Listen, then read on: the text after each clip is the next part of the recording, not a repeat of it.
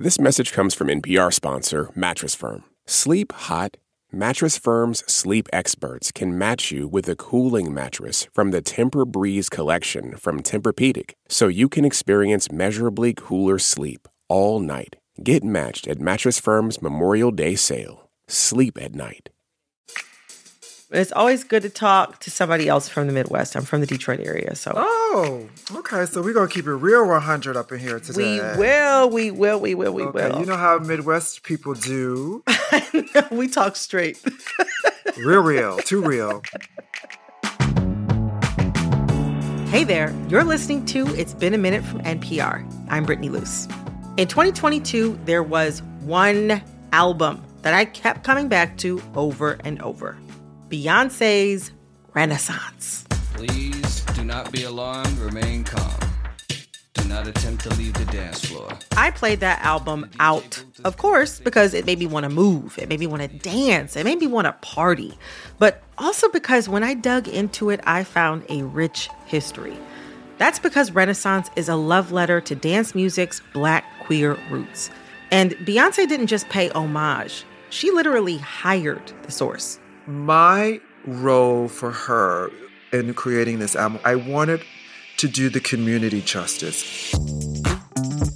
My guest today, Honey Dijon, is a legendary DJ who's blessed dance floors around the world with her talent.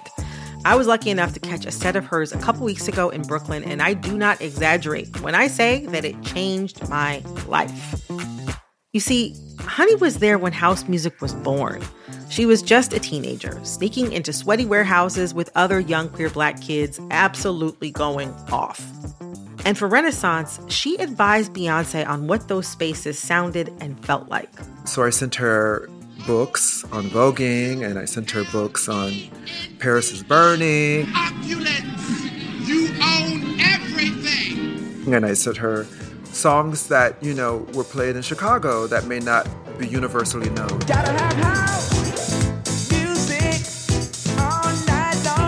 Club anthems in New York that may not universally be known. Check this out. Girl, I'll house you. Girl, I'll house you. I just wanted it to be a love letter to the community done in the right way, and she knocked it out of the park. That's what you are. Today, Honey is taking us back to those parties that helped her discover herself. And as one of the only black trans DJs playing the biggest clubs in the world, she's paving the way for future generations to do the same. You're from Chicago. Southside. Southside. I'm real Southside. you gotta be specific. We have to be specific. Yeah, receipts. but but you are from Chicago, South Side, which uh, and Chicago is famously the birthplace for warehouse music, house music for short, mm-hmm. and and that's mm-hmm. where you started going to warehouse parties. And I mean, I might have the timeline wrong, but I'm guessing well, we don't deal in timelines. Okay, good. good. we don't deal in timelines. Time is a flat circle but yes, I grew up in Chicago. Were you technically old enough to be out partying? Like, did no. you have to sneak out of the house? To... I lied and snuck out of the house like most teenagers do, saying I was going to study ho- homework at a friend's house, and we would go out. A lot of early house music parties were held in Catholic school audit- auditoriums. Mm-hmm. And you could get a fake ID, and as long as you were 16 or 18 plus, you could get into the club. So mm. I was a 13 year old dressing like I was 25. Talk to me about what those parties were like. What was the vibe? Unfiltered abandon.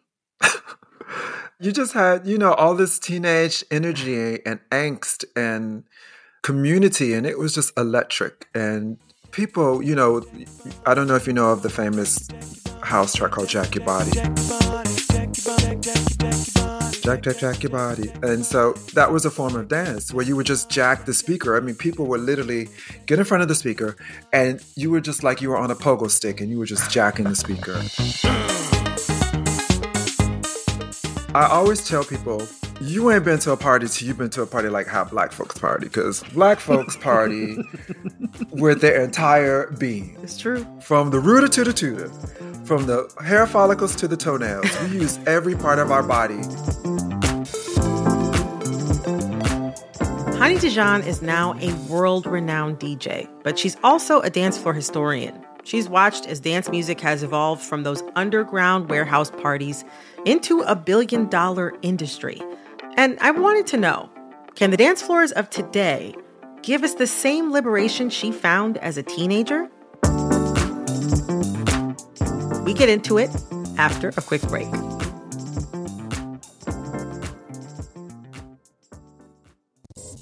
This message comes from NPR sponsor REI Co op. REI has gear, clothing, classes, and advice for camping and glamping, biking and hiking, axing and snacksing, backpacking, and another outdoor thing that rhymes with backpacking. Visit your local REI co op or rei.com for the million and one ways you can opt outside. This message comes from NPR sponsor Homes.com. You don't just live in your home, you live in your neighborhood as well. So when you're shopping for a home, you want to know as much about the area around it as possible. Luckily, Homes.com has got you covered. Each listing features a comprehensive neighborhood guide from local experts. Everything you'd ever want to know about a neighborhood, including the number of homes for sale, local amenities, and even things like median lot size and a noise score. Homes.com, we've done your homework. From your car radio to your smart speaker, NPR meets you where you are in a lot of different ways. Now we're in your pocket. Download the NPR app today.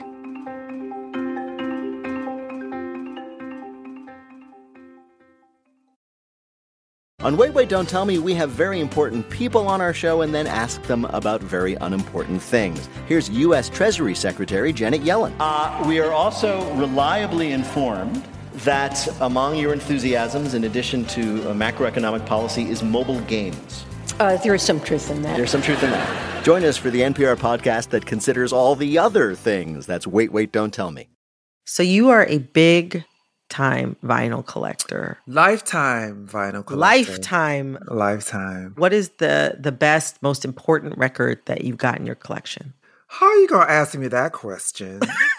I'm just like literally, I'm thinking of the B 52s, Mesopotamia. I'm thinking of Grace Jones nightclubbing. I'm For as long as she can remember, Honey has been collecting music. So I'm not surprised she went on for several minutes listing off all the music she wanted to put at the top of her best of list. I'm thinking of every Sade 12 inch that I have. Mm. But if I had to narrow it down to one, the one that gives me the most joy is When You Wake Up Tomorrow by Candi Staton. Mm.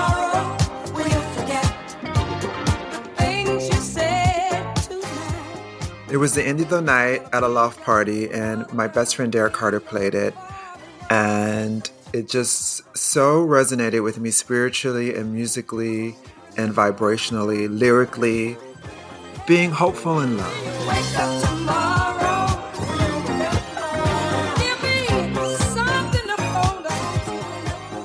At one of Honey's sets, it's not unusual to hear a Chaka Khan vocal minutes before she plays a classic by a Swedish synth pop group. That's because she's absorbed so much music throughout her life. And that all started at home. You got your start as a DJ by playing music as a kid at your parents' parties. My parents used to have basement parties. Talk to me about the music that you would play at those parties. Oh, well, I mean, so when you want to talk about atmospheres, mm-hmm. so I would play my hour and then they would put me to bed. You played a full. They, they let you play a full hour. Well, my bedtime was like nine. My bedtime was like nine o'clock, uh-huh. so I could play from eight to nine before it got totally jumping. Right. But then we would go to bed, and then around eleven o'clock, we would start hearing all this laughter and cursing, and we could smell the cigarette smoke and glasses breaking, and it was just like, what is this world? And we would sit on the top of the steps. Mm-hmm because we knew they weren't coming up because they were too busy partying. and that's when I would hear all the music. The Whispers, my dad loved the Whispers. Mm. And the beat goes on must have been on rotation like 500 times. That's a good one.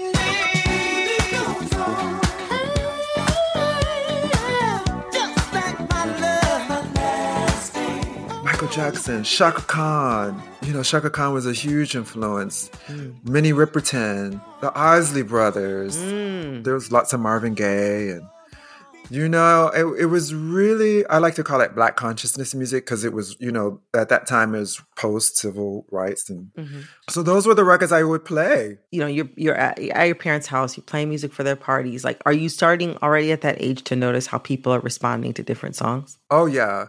I got off on just sharing the music. Mm. This is so good. You have to hear this. They brought me this sort of sense of, fulfillment that it just hasn't left me. Mm. I think I was just born to do this. Mm. And I'm not I'm not saying that with um, humility and not with arrogance that this is just something that I came into the world and I was born, I could cuz I could have been I could have been born any time. Mm. You know how many accidents have to happen for your parents to meet and have you? Huh. It's the truth. How many chance encounters and how many random things that the randomness of life of, of you to be here. And here you are. And here I am. I, I, know you would spend a lot of time in your room listening to music with headphones and I did. flipping through fashion magazines. Like, take me back to that room. Like, what are you listening to? What clothes were you obsessed with? Well, I had a little room. Well, I shared it with my sister for years, and then we moved to the suburbs when I was about 15, and then I got my own room, and I used to plaster my walls with Women's Wear Daily was this huge newspaper, and sure. I used to plaster my walls with with the Women's Wear Daily. But I was very bullied as a child, so music and fashion were my two. Those were my escapes, mm-hmm. and those were those were my friends. Mm. And I got also not only from the kids in school, but my father's brother was a tailor, and that's when I discovered GQ and Vogue. Because mm-hmm. whenever my dad would take me over to have his clothes fit, or tailored for him. I would see these magazines and I was hooked at this imagery because it was so beautiful and it was such um, the opposite of the ugliness that I was experienced as being bullied. Mm. And so during my teenage years, I just would hole up in my room and dance. I was a dancer before I became a DJ, mm. like a mm. club dancer. So I would just put on all my salsa records and, you know, Hit and Run by Loleatta Holloway, First Choice, and I would just dance with me. I would dance with myself and then read magazines for hours.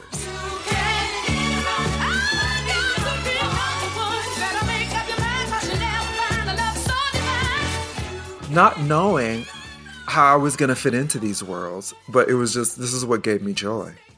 It's so interesting, like um, being able to when I think about like how young people might develop um, a sense of taste or a sense of style or just their own mm-hmm. sensibility now. Mm-hmm. I came of age like right, I think at the tail end of being able to like figure that stuff out pre-internet. Mm-hmm. Uh, but it's mm. it's so cool that that you were able to have this experience of like you said dancing with yourself looking at magazines on your own putting these things on your wall developing your own sense of self your own sense of taste like as an individual without necessarily looking looking outward. I think that's so cool. Well, I mean, it's so funny that you say that because you know we had ebony and jet around the house, but we mm-hmm. we didn't. Course, my parents were, you know, you know, you know, because black people are very how you look is you know that i think that comes from oppression like you know sunday's best and so black people pay a lot of attention to how they look mm-hmm. and present themselves because that's a form of empowerment mm-hmm. you got to look sharp when you leave the house i mean like you say you just said your father's brother was a tailor so it's like it, the, the fashion thing also was a family thing is a family thing and i think it's part of black culture you know absolutely um, when our because so much of our humanity was stripped away from us and so that was a way of reclaiming our humanity but yeah, it's so funny because me and my best friend talk about this. Like, we're really this middle transition generation mm-hmm. because we went from analog to digital. Mm-hmm. So we know what life is like before and also what life is like now. So I'm glad I had that chance to really engage with myself on that level instead of having, because the thing about social media and the thing about the digital world, mm-hmm. things are chosen for you.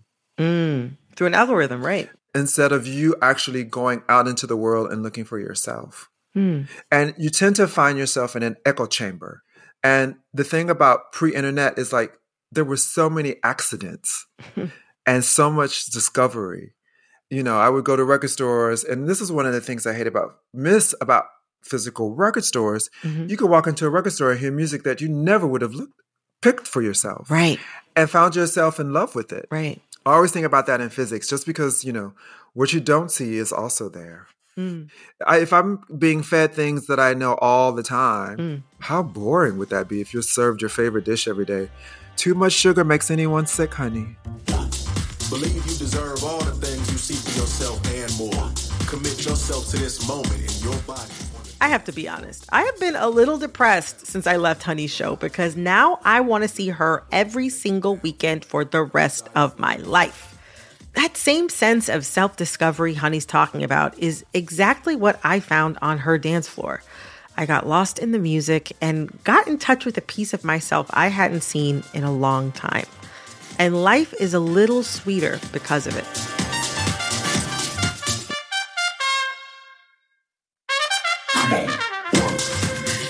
Next up, the dance floors of today. Honey's thoughts on Beyonce's renaissance and her advice for all of you who want to be a DJ. After a quick break.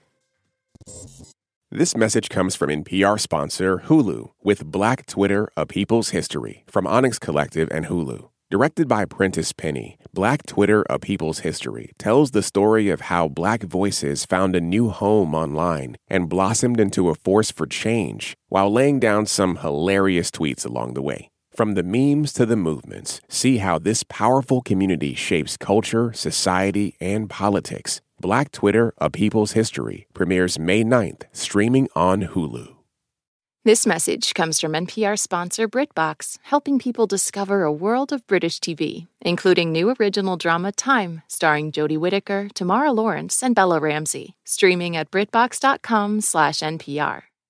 This message comes from NPR sponsor Squarespace. Measure your end to end online performance with powerful website and seller analytics. Get insights on top traffic sources, understand how your reach is growing, and more. Use code NPR to save 10% off your first purchase of a website or domain. Humans are kind of overrated. Over on Shortwave, a science podcast, we're only kind of kidding. We're bringing you the wondrous world of animal science to your daily life. From queer animal love stories to songbird memories, we're showing you how critter knowledge informs human science. Listen now to Shortwave, a podcast from NPR. Recently, you collaborated on a creation that I would say most of the world has heard at this point. You were recruited by Beyonce to work on her album Renaissance. This a reminder. And you produced Cozy and Alien Superstar. Right. What was it like working with Beyonce on those songs on that album and sharing your experiences of the scenes that made you? Well, first of all, I had to pick my jaw off the ground when that call came. I was like, how does Beyonce know about me? You know what I mean? It was just sort of like a comments. It was just, it was so humbling. And to feel that the work that you've been doing and your lived experience was being acknowledged by someone of that caliber. Mm. So it was very humbling. And one of the things that I was told from her team was that, you know, she wanted to make this dance record and she wanted to go to the true source of Chicago house music. And that was Mm. like, I, I, you know, I think of so many people that have laid the groundwork for me to be able to express that. You know, I Mhm. think of the Frankie Knuckles and the Ron Hardys and the Derek Carters and the Laurie Branches and all of these amazing artists that have gone before me.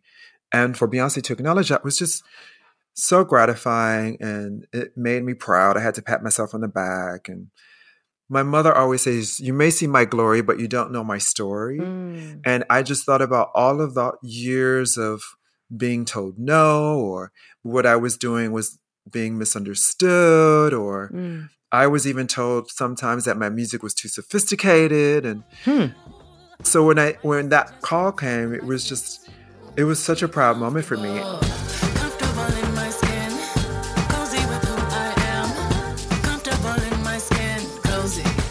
So the album was about celebrating Black music history, music history.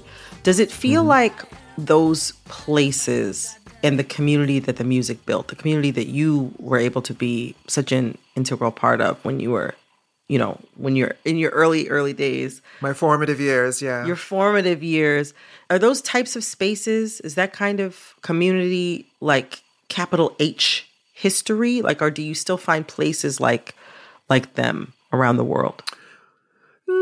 No, because you know, you're talking about an art form that's 40 years old. And so it's evolved. You know, and new generations bring to it what their vibe is.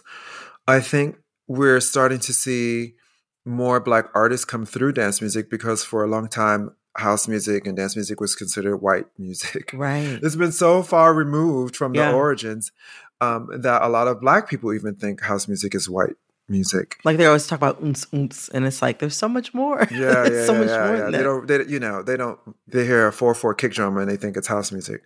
Four four goes back to disco and R and B. Mm. What I try to do in my work is create the vibe of those spaces that I experienced. But you know, dance music now is commercial and it's been commodified. Mm. It's a big business. It's a billion dollar business, especially in Europe.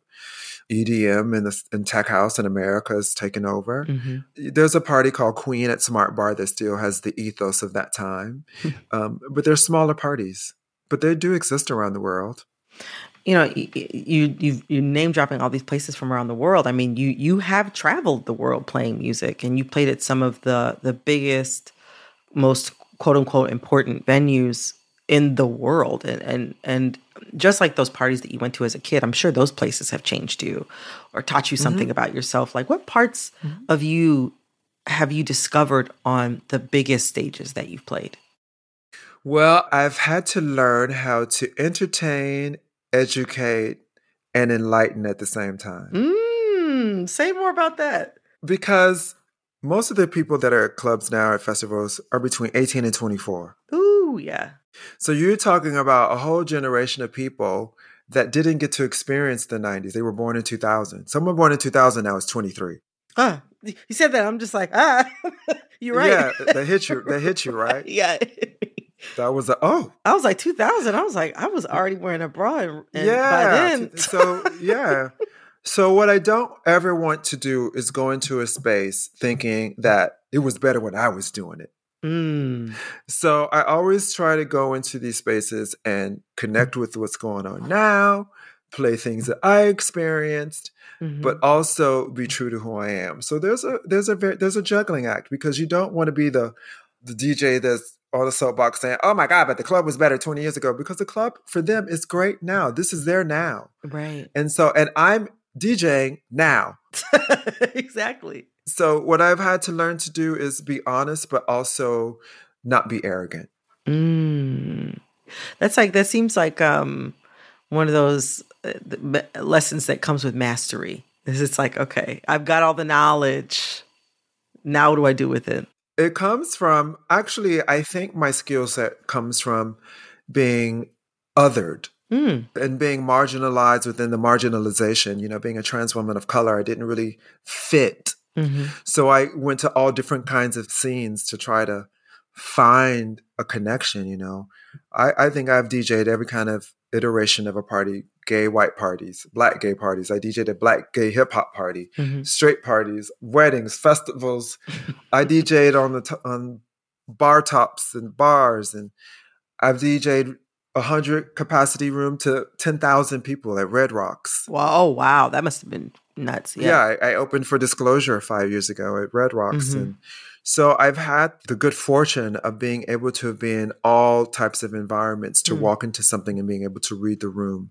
They call it experiential. My art is experiential. Mm. And all of the things that I was marginalized for or oppressed for have become my strengths. or I've turned my weaknesses into strengths. Mm. Have you met uh, and or seen people be able to grow and find themselves in those late night parties that you DJ'd? Oh, yeah. The way that you were able to at that point in your life. Well, in their own way, yes, of course. I Mhm. mean, I see new generation of kids coming up. I can tell that they've feel a bit more liberated just by my existence and what I stand for. Mhm. I've had people tell me they've met their spouses and future partners on my dance floor. I mean, I just had that Sunday. oh, my my my boyfriend just proposed to me on the dance floor, and I wanted you to know. And so, the club is community for me, and it always will be. So one of the things that I always tell people when they want to become a DJ, I say, "Well, why?" Well, I love music and I want to share it with people. I say, "You don't need to be a DJ with that. You can do that without being a DJ. What is it that you want to do as a DJ? Um, do you want to contribute to culture? Do you have a voice that you want to connect people? My work is based on I build community through sound, Mm. and I try to create spaces of liberation."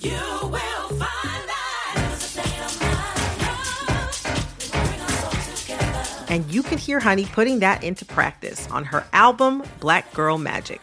Just listen to this track Love is a State of Mind. This is the energy I'm taking into 2023.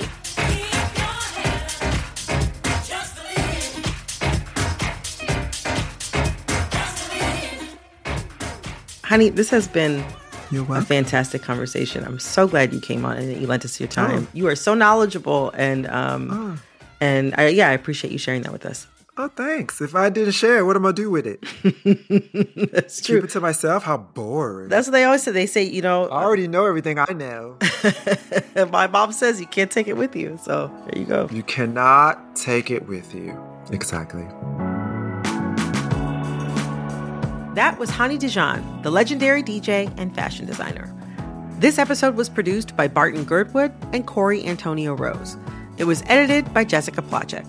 Now, before we end the show, I just want to say what an honor and a joy it's been to take the reins of this show and work with our incredible team. You all have given me such a warm welcome, and I'm so excited for more stories, more conversations, and more fun in 2023. I'm Brittany Luse. Have a very happy new year. And I'll see you next week for another episode of It's Been a Minute.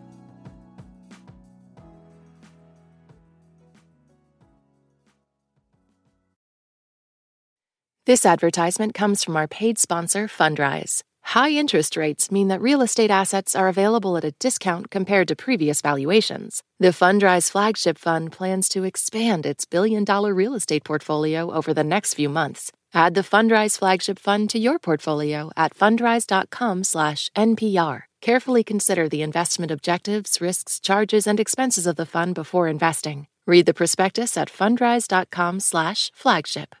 This message comes from NPR sponsor BetterHelp. When you're carrying around a lot of stress, therapy is a safe space to get it off your chest. If you're considering therapy, give BetterHelp a try at betterhelp.com/npr to get 10% off your first month. These days, news comes at you fast.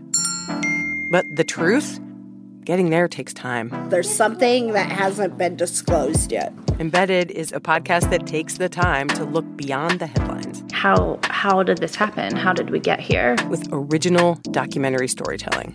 Listen to NPR's Embedded wherever you get your podcasts.